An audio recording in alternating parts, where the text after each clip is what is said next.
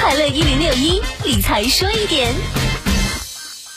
新冠疫情当前，全国人民众志成城，共度难关，但有一些不法分子却在趁火打劫，以疫情之名损害消费者的财产和权益。提醒广大消费者，在保护好生命健康的同时，也要提高警惕，提升防骗技能。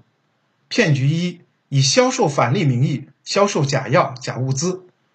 不法分子恶意散布虚假信息，利用公众对新冠疫情的恐慌心理，谎称可以代购代销特效药、口罩、消毒液等物资，并向购买者承诺可以积分返利，甚至加盟获利，来骗取受害人的钱财。骗局二：推销强身健体的良药。不法分子假借防控中心或者医院的名义，谎称有治疗新冠肺炎的特效药，发送钓鱼链接。让您输入个人账户信息及交易密码来盗取账户资金。骗局三：伪装公益捐款。不法分子通过微信、QQ、社交网站等多种方式，以公益组织名义，在网络上发布防控新冠疫情、献爱心的虚假信息，让您打款到指定账户，从而盗取善款。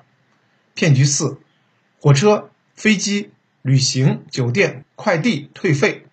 不法分子以行程取消、酒店押金退还、快递无法邮寄等等理由，向您发送虚假短信通知，骗取您的短信验证码，致使钱财不翼而飞。骗局五：增额和逾期诈骗。不法分子以提升额度、信用卡逾期冻结或征信黑名单等事由发送短信，诱导持卡人打开短信中的网址或者拨打短信中的电话。进一步骗取卡号、密码、手机号、有效期、短信验证码等信息，或者诱导受害人在所谓“解除黑名单”公众号内进行操作而实施诈骗。警方也特别提醒，在全国共同抗击疫情的艰难时期，诈骗者的手段仍花样百出，需要提醒您防骗秘籍要牢记。在涉及银行卡转账、汇款操作时，要提高警惕，安全用卡。通过相关企业或部门公布的官方渠道查询确认，切勿随意点击不明链接，使用不明来源的无线网络，谨防个人重要信息遭到窃取。注重保护个人敏感金融信息，不向他人透露个人信息、银行卡密码、验证码等个人敏感金融信息，谨慎进行线上私人交易，保障账户安全。